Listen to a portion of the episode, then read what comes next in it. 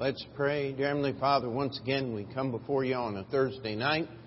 And Lord, we ask that you would take this time that we've dedicated to the study of your word and help us to do exactly that, to learn things that will help us live for you. We ask you to give us strength to serve you in these last days. In Jesus' name we pray. Amen. You may be seated.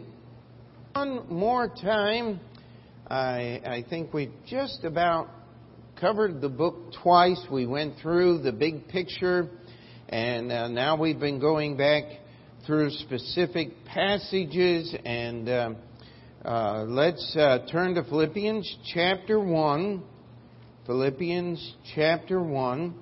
And uh, as we go through the last uh, two thirds of this chapter, we're not going to be able to get everything, of course, but I, believe some things that Paul wanted uh, the Philippian church to understand certainly, I, I believe, applies to to us and, and, and today. And we'll just start reading in verse twelve.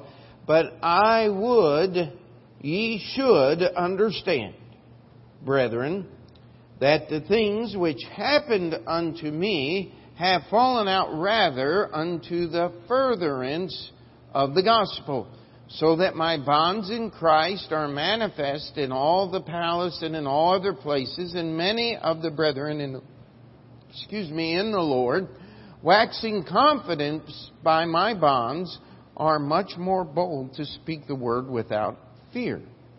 And so we're going to stop right here, and and, and this is really a, a somewhat strange uh, passage as we pick up further on, but Paul is starting on a very positive note. He has uh, introduced himself and the others that are with him. He is writing back to a church that he had uh, good relationships and was doing things right. And Paul here is saying, listen, I know you're concerned. He, at this time, it had been very close to four years, two years in in uh, the land of Israel in Caesarea Philippi uh, because of the politics with Felix and Festus and all of the uh, uh, uh, the influence of the temple Jews, the the leaders there. Paul had then appealed to Caesar and was shipwrecked on his way, and now he was about two years in Rome. His time was drawing near uh, to be uh, to appear before Caesar, and Paul really had no idea, as we're going to see in this chapter, how it was going to go for him. He had expectations that he would be released, but he also knew that there was looming the possibility as he was standing before Caesar at the center of the Roman Empire as a Roman citizen that he could actually be tried for his life, that the punishment meted out could be capital. And, and so Paul was, was concerned about that, of course, but that wasn't in his top ten. You would think being in prison, awaiting to be tried, possibly uh, a death sentence being handed down, that would be number one on your priority list. You'd be meeting with your lawyers, uh, you'd be trying to uh, lobby the powers that be. You'd be doing all kinds of things. But Paul wasn't worried about that. He's worried about something far more important. But he first wanted the Philippian church to understand something. God was still in charge. In fact, God was using Paul in greater ways as being a prisoner than he was when Paul had his freedom. And uh, I think that Paul was, uh, as we read the rest of the book of Philippians, there were times when Paul went without, there were times when Paul had extra. Paul said, I've learned to, to live in all of those states, but right now he says in verse 12, I want you to understand that these bonds have fallen out rather unto the furtherance of the gospel. And uh, you don't need a commentary to understand this. Uh, you don't need to read a big dictionary. All you need to do is just read the words there. He says, listen, these bonds, this imprisonment, as things have played out, you know, certainly I think Paul wouldn't have checked this in uh, in an old Bible. I I put my notes on my computer and my paper, but I used to uh, write them in the uh, uh, margin of my Bible at one time until I lost the Bible and all my notes with it. So now I keep them on my computer so I don't lose them. And uh, um, but uh, I remember um, as Paul was finishing the letter to the Romans, he said, "I hope by the will of God to come unto you." And in the margin of my Bible, I wrote "in chains," because that's how Paul came in the will of God to Rome. Now, wasn't it? And uh, I've heard people preach sermons that Paul was out of God's will. He should have never went to Jerusalem. He should have never. Well, Paul had a job to do. He had to deliver the offering there. He chose to be obedient to God and, and do the will of the churches, and Paul was imprisoned. And here he says, Listen, my imprisonment has given me opportunities to preach the gospel that I never would have had otherwise. You know, I think that struck a chord with the Philippians because Paul had an opportunity in the Philippian jail to preach to somebody that would have never listened under any other set of circumstances. How many of you remember that story from Acts chapter 16? See, we, we live in a world and, and we are conditioned. This positive thinking has, uh, some of you may, may remember, uh, uh, oh, what was his name? Uh, Robert Schuller out in California, turn your lemons into lemonade and, and your scars into stars. And of course, with that one, you were supposed to send money so he could build the now defunct Crystal Cathedral. Uh, and uh, uh, then you had Norman Vincent Peale, who started his positive thinking, and and it's we we look at that and we make jokes. Positive thinking's great till you have a negative thought. Amen. Uh, uh, great until you get one of those phone calls. This is the IRS. We'd like to help you. Uh, there's not very much positive about those kinds of things. But uh, we have this idea, we're conditioned, that our walk with Christ should just be one step higher every day, that we're going to get to this point where everything is going just the way we want. And could I challenge you? Fantasy land is a state of mind, but it doesn't last very long. The real world is out there. And bad things happen to good people in the real world. The difference is we're supposed to be serving God. You see, here's what Paul said.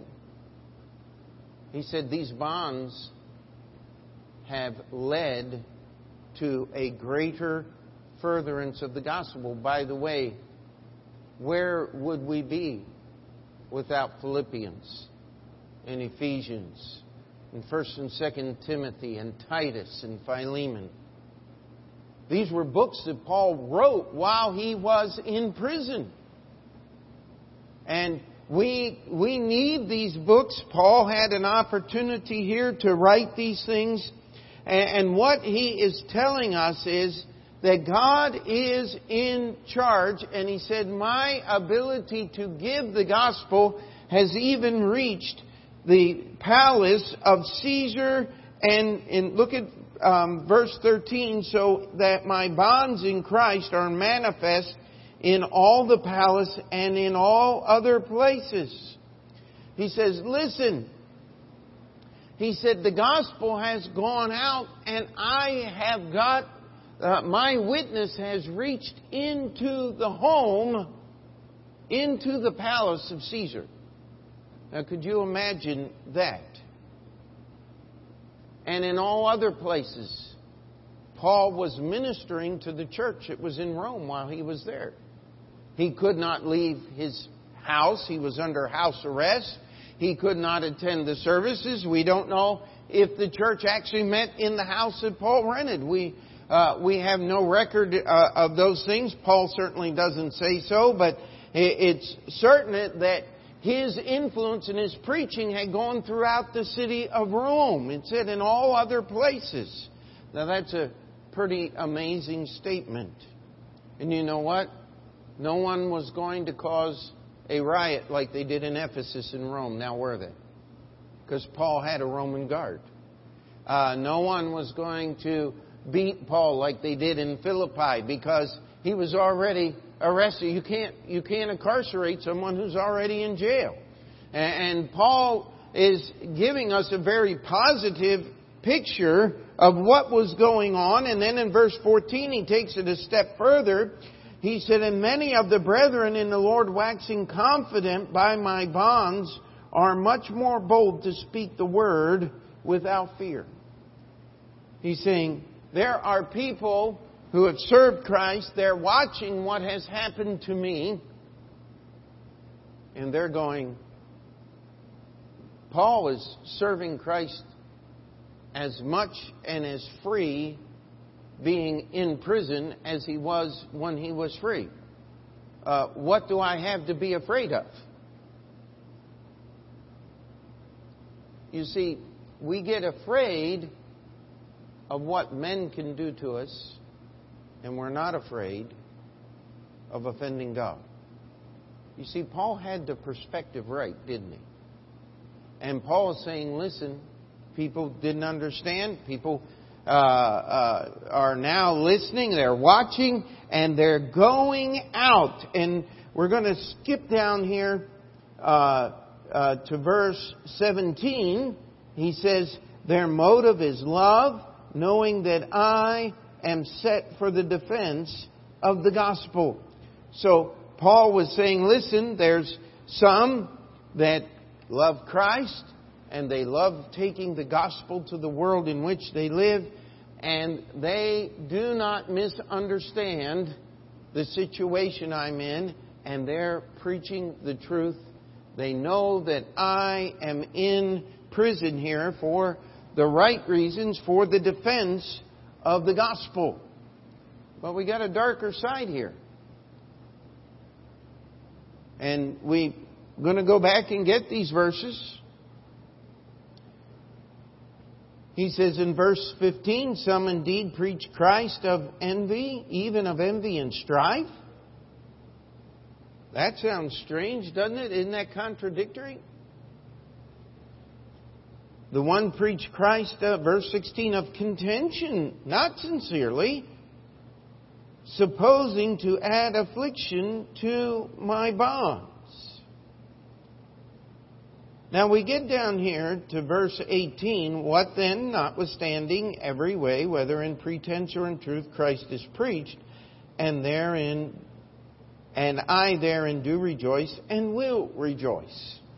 Now I want to challenge you that as we have gone through this book, the theme of the book is rejoice in the Lord. Amen?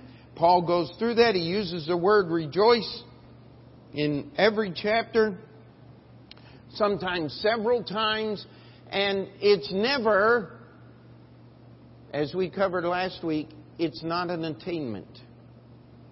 It's a choice.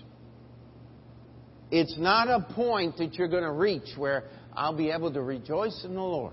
No, Paul said, I'm making a willful choice. You see, I'm in prison. And there are some people that are behind me and they're supporting me, like the Philippian church.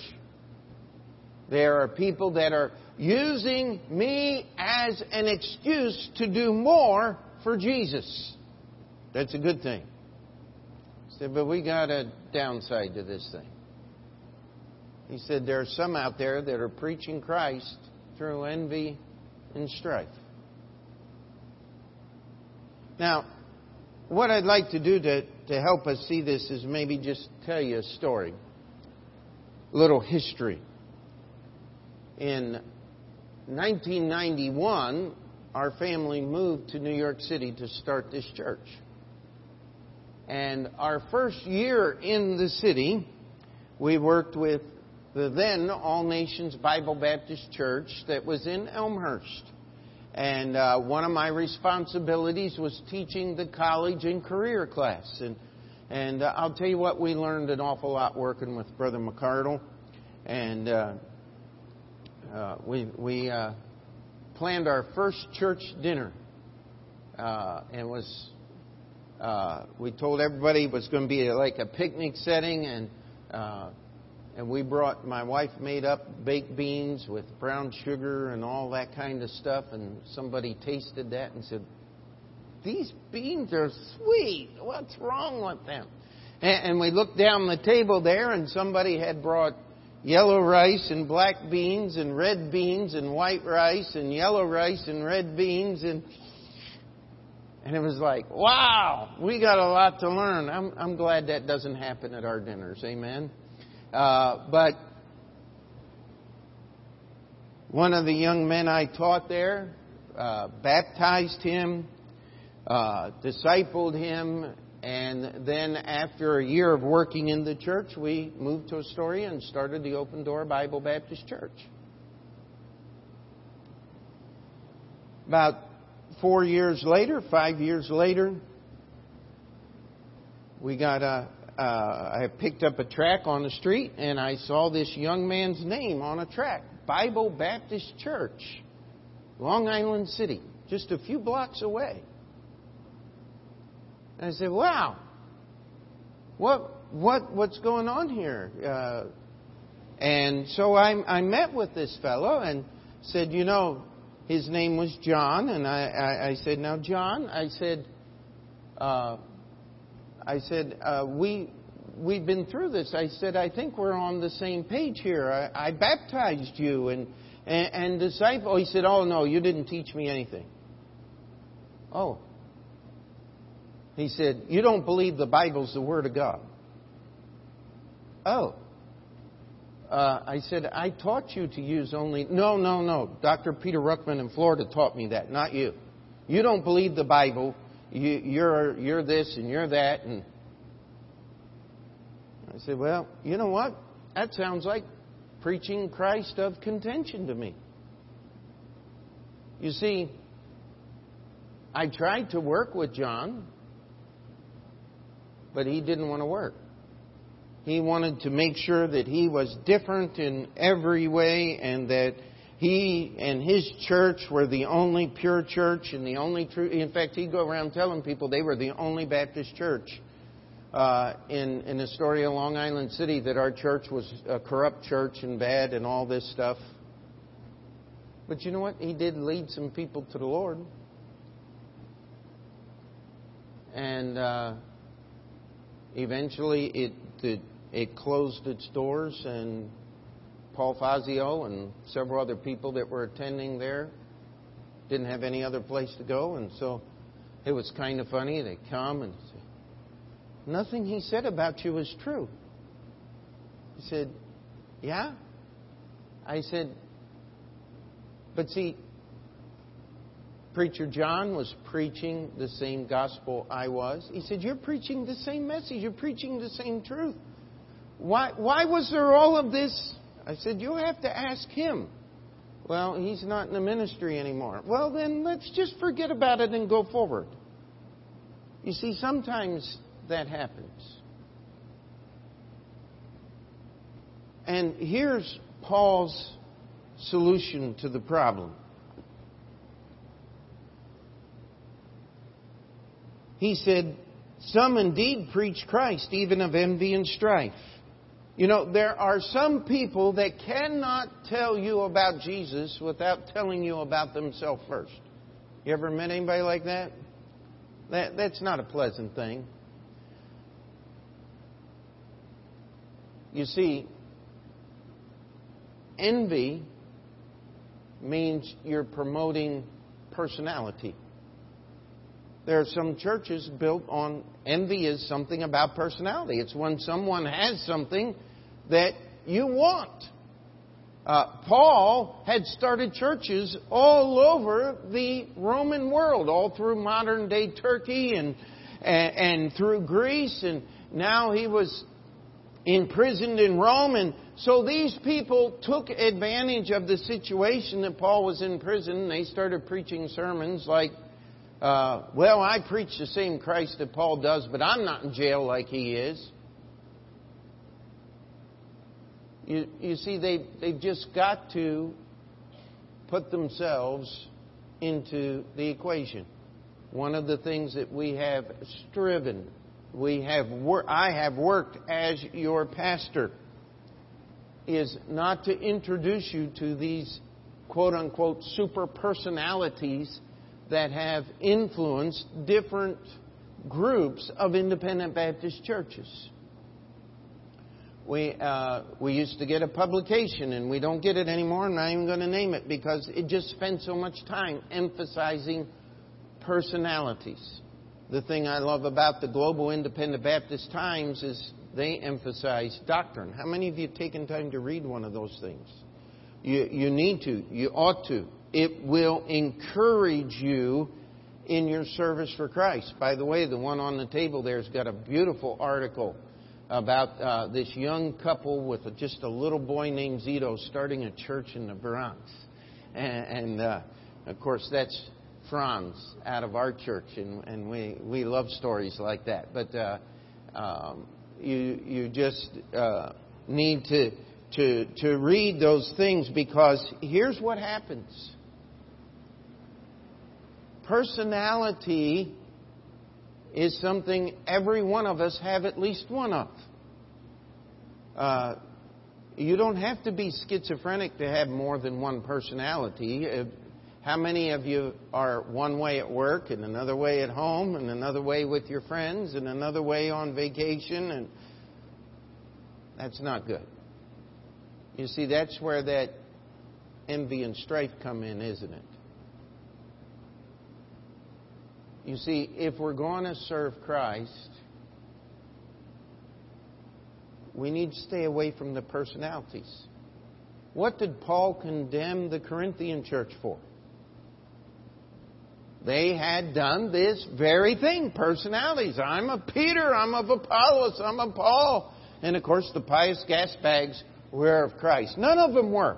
Because if any of them had been honest about who they were following, they would have been in perfect agreement with everybody else. You ever met somebody just had to be different because they had to be different? Don't be that person. Someone said, Oh, you're just a bunch of mind numb robots. You want mind numb robots? Go to Congress. Listen to the news and the Democrats talk. Every one of them says exactly the same thing, and there's not a bit of truth in the whole thing. How many heard Hillary's written a new book about her life? I heard some excerpts on one of the talk shows. It was hilarious. Absolutely hilarious. How many of you knew that Trump, during the uh, presidential b- debate, was breathing down Hillary's neck and intimidating her? From 15 feet away, clear across the uh, platform. I mean, talk about a personality. That's, oh, I just love this stuff. Nobody in their right mind, even if it were true, here's the most powerful woman in the world, afraid because he's standing behind her breathing heavy. Give me a break. We live in a world of total insanity, and how many people are going, Oh, poor Hillary today? Listen, you're not a mind numbed robot for following Jesus Christ. And if I'm following Jesus and you're following Jesus, there just might be some very strong similarities. You know, it might even be, since we're members of the same church, that we could walk together in unity because each of us make an individual choice to follow Christ in our church. But there are some that want to cause contention. You know what we're going to do? We're going to let them. Not in our church, of course. But they're not evil. They're still preaching Christ. That's what Paul's saying here. We're not talking about the Methodist and the uh, the Bible Church and the chapel people and the and uh, the Jews for Jesus and and uh, Joel Osteen and all of these things uh, that are going on. They do not have the truth. Never have. That's not what Paul's talking about here. He's talking about disagreements with people. That's why Jesus founded individual local churches. I don't know how many people over the years. My wife will remember this story. It was our first time witnessing, really, out on visitation at Cleveland Baptist, and we knocked on the door, and uh, it was a Saturday morning, and the guy began to explain to us that he had come to Cleveland Baptist Church and heard Brother Thompson preach, and, and he got saved. And he's been the most miserable time of his life since he got saved. And I'm sitting there going, What is what is wrong? He says, I just he said, That preacher, he said, I'm a salesman and he's a high pressure salesman. How many of you remember Brother Thompson when he came and preached for us? He was not a high pressure salesman, but he was a very powerful preacher. You know what? This guy couldn't handle it. And I remember saying, Listen, you need to be faithful to the Bible. He says, I'm trying, but, but I can't stand it. I said, Let me give you a list of other churches that preach exactly the same thing. And uh, it was actually, how do I say this without being too confusing? Brother Clayton's son in law's dad pastored another church across town. And uh, I said, Why don't you go up there to, to that church and try that one out? And I listed several others. He went up there and he fell in love with Pastor Males, became a deacon in the church and one of the main men in there, loving every minute of it. You know why?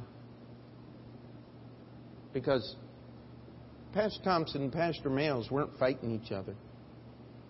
They were both serving Jesus. But their churches were very different because there were two very different men leading the churches. And that's absolutely in keeping with serving Christ. Amen. And so there are going to be those that cause contention. As long as they're not doing it inside the fellowship of our church. Paul said, I'm not going to worry about it. I think that's pretty good advice for us today. That's what we did all those years ago. And, and there were certain things that Pastor John over there at that church right here in the neighborhood did. Uh, I don't think they ever had over 10 people in any service, ever. But he would do certain things that he would know would just make it more difficult for us. We, we couldn't go out and go street preaching anymore because they did a little different variety than we did, and uh, they were very offensive in what they did, and we just had to give time for that thing to go away. And uh, you pray about that because we're we're going to get that van out again as soon as we get done this construction here, and and start getting some of those old sermons out because we need to be out on the streets. But they did things that and and I remember spending many hours in prayer. Lord, I don't want to have a bad attitude toward this guy. I, I helped him understand what salvation was and baptized him and and, and taught him basic Bible doctrine, but then he went and found another personality and decided that that was the kind of person he was going to be. And that person just loved to fight everybody. And guess what? God brought us through that time. Sometimes history repeats itself. And you know what? God's going to bring us through this time too. Amen? And what we're going to do is stop worrying about the contention and bad attitudes and things that may be said. And you see, Paul sums it all up here. Verse 18 What then, notwithstanding every way, whether in pretense or in truth, Christ is preached, and there and I therein do rejoice and will rejoice.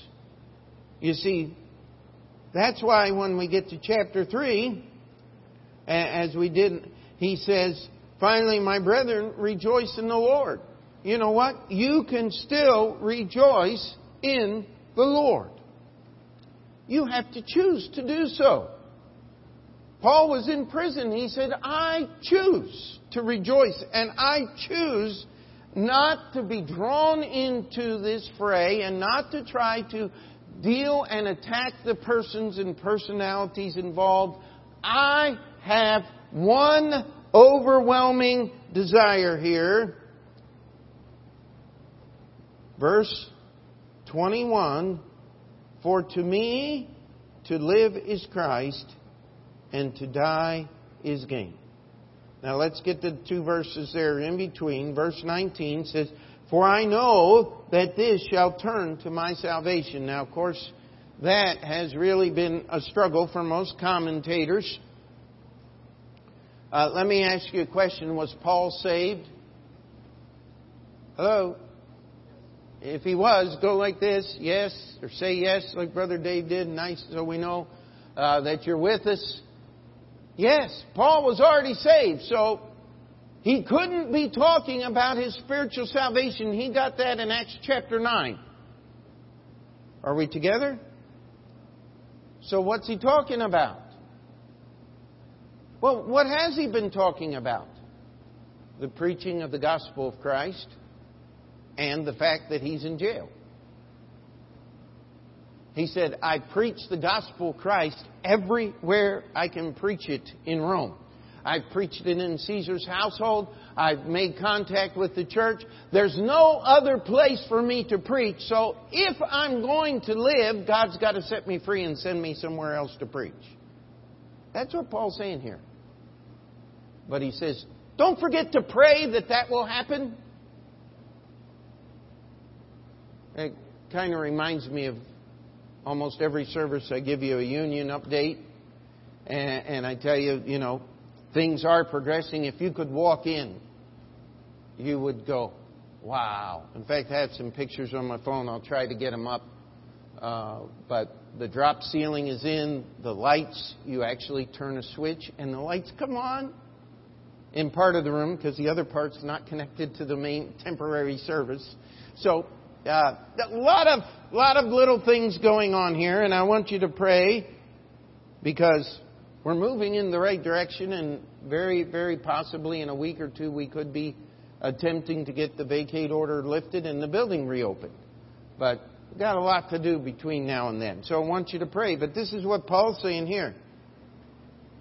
We have every expectation, Paul says, for I know that this shall turn to my salvation, getting me out of prison through your prayer and supply of the Spirit according to my earnest expectation and my hope that in nothing I shall be ashamed, but that with all boldness, as always, so now also Christ shall be magnified in my body, whether it be by life or by death. For to me to live is Christ and to die is gain. That's the answer. You know, our church exists for only one reason to take the message of Christ to the world in which we live, to support our missionaries, to be that beacon, not only here in our neighborhood, but all throughout the world. And that's where our hearts got to be. You know what? We're going to run into, and we have, on many more occasions than most of the people in this auditorium will ever know about, where there's been contention through the preaching of the gospel of Christ by people who ought to be working together but can't. So what do we do? We just keep serving Christ. And we choose to rejoice in the Lord Jesus Christ. Because even those of contention are going to reach people that we can't reach. And if they want to bring personality in it and try to condemn and all of these things, you know what? We'll keep preaching Christ and let God sort that out at the throne. We're not going to let anything, by God's grace, we're not going to let anything deter us from doing what we're supposed to. That's what Paul was warning the Philippian church about. Does that sound like something we need right now? Hello? I think it is.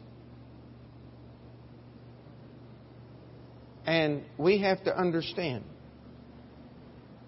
that it's not about personality. It's not about people. It's about one person, the Lord Jesus Christ. And then Paul gives uh, his reason for, for believing this. This is part of his vision for his service for Christ.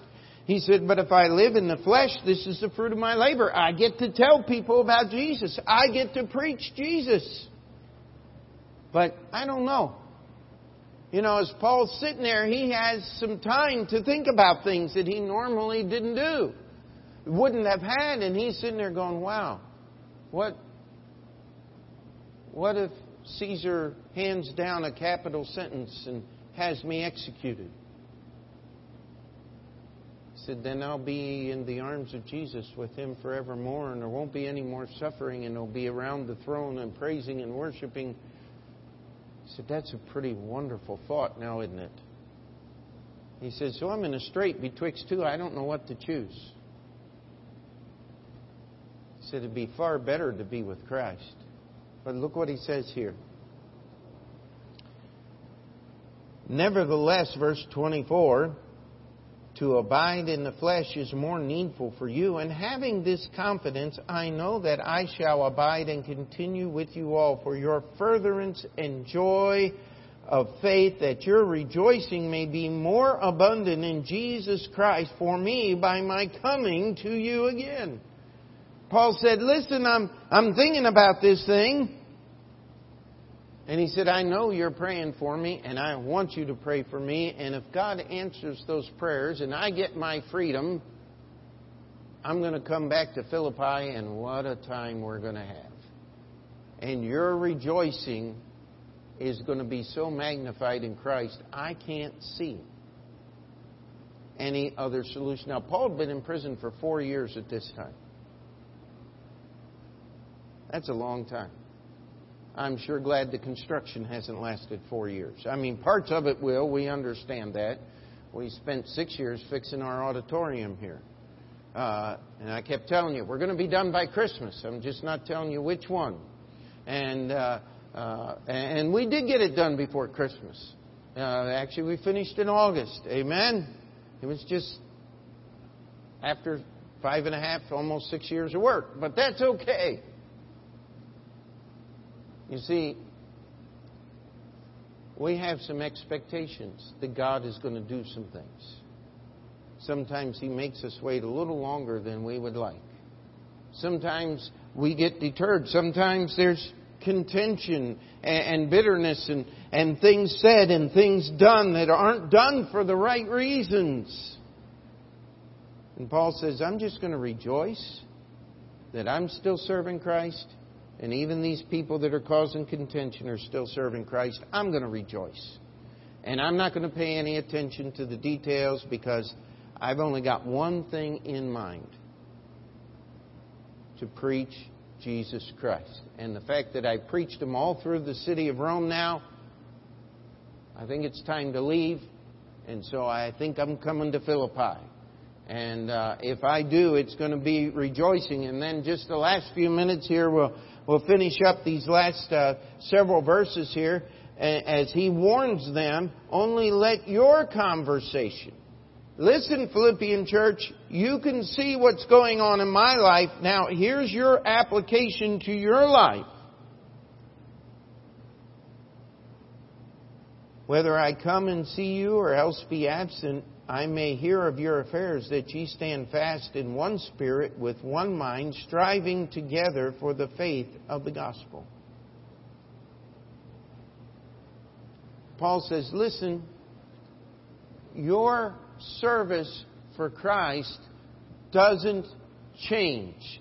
If the Caesar gives the command and I am executed and I never get to see you again, God has not changed the service requirements of the Philippian church. You're still supposed to rejoice. You're still supposed to do what's right. Circumstances do not determine God's will. I've often met people and they'll say, Well, the Lord opened this door, so it must be His will. I always get a little nervous about that because the devil's good at opening doors too. And sometimes the Lord shuts the door and we get a hammer and crowbar and break it down anyway. And the Lord will let you do that. You're the one that's going to suffer for it. You see, you know what the Bible says that you're supposed to be doing, don't you? Do it. That's what Paul's telling the Philippians. Just do it. Just keep doing it. Just stay faithful to the gospel. Don't let these things, one faith, one spirit, striving together, one mind for the uh, together for the faith of the gospel. Verse 28, uh oh. And in nothing terrified by your adversaries.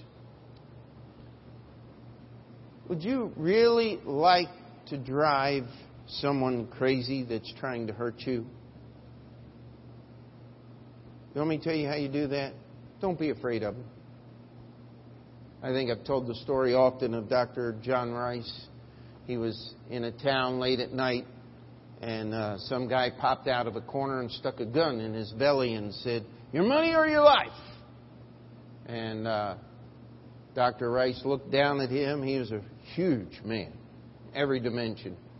And uh, looked down at him and said, Don't threaten me with heaven, young man. Scared the living daylights out of that guy. Before it was all over, he was sitting down giving him the gospel of the Lord Jesus Christ. Now, I don't know that I would try that today in New York City if someone sticks a gun at your. Uh, don't threaten me with heaven, they might send you there. Uh, that worked for him. Uh, you be faithful to the Lord Jesus Christ. We, we don't need to be afraid. You know, we have a lot of people who are afraid of North Korea. And they'll let that fear keep them from showing up visitation. Don't do that. A lot of people are afraid of what someone's going to say or what someone's going to think or afraid of losing a friendship or afraid of offending a person. Hey, don't be afraid of offending people. Be afraid of offending God. That's what Paul's telling the Philippian church here. And it's not based on circumstance. He said, I may be there and we can rejoice together. And he said, that's what my expectation is. But even if I don't make it, you be faithful and don't be terrified.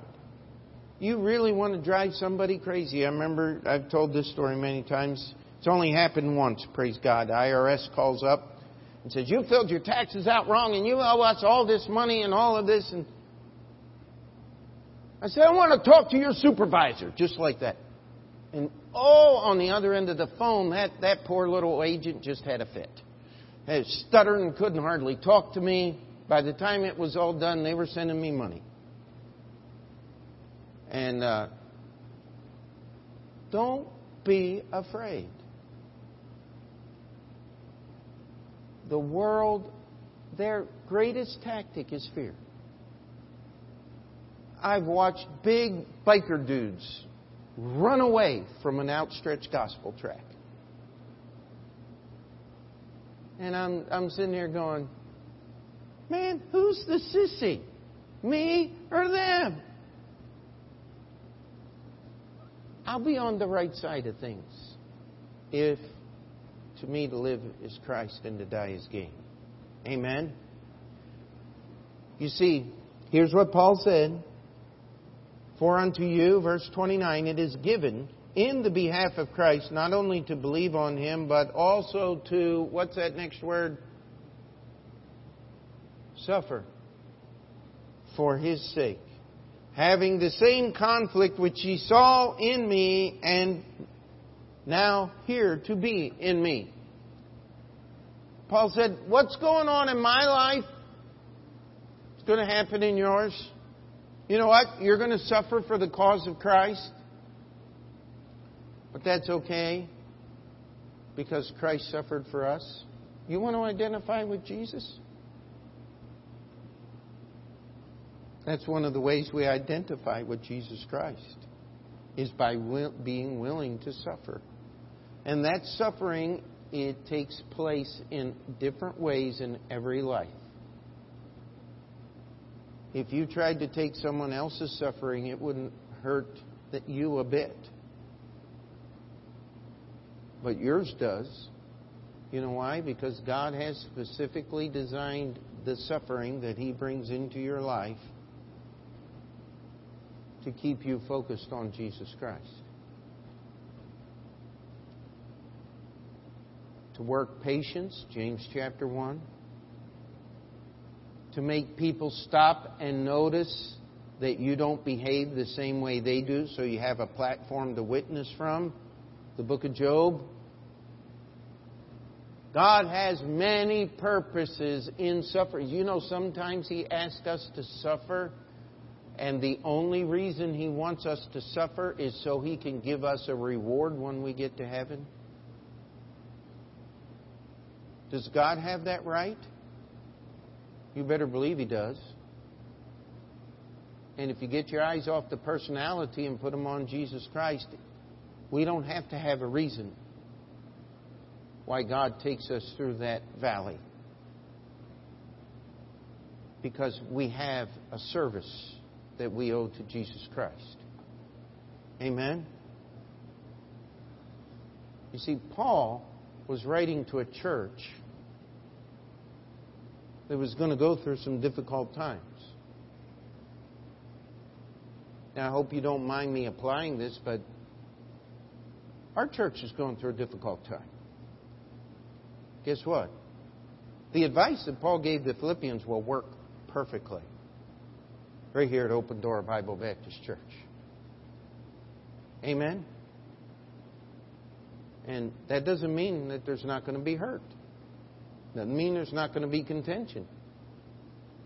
But you know what it does mean? We're going to keep serving Christ. Because we want to be faithful to the gospel of Jesus Christ. Paul got through it. We're not going through anything near what Paul went through. We'll get through it. Not because of us. Read chapter 3. Paul says, I'm trying to apprehend that which has already apprehended me. I'm trying to get a hold of Christ, but He's already got a hold of me. I'm safe. He's not talking about His salvation. But it sure would be nice to be out of prison, wouldn't it? Breathe the free air, be able to determine where He wants to go and preach sermons without having to have the guards listening and all these other kinds of things going on. Paul says, Listen, you pray that I get out. But I've already preached everywhere that I can preach in a whole lot of places. I could have never preached except for the fact that I'm in Roman prison under Caesar's protection.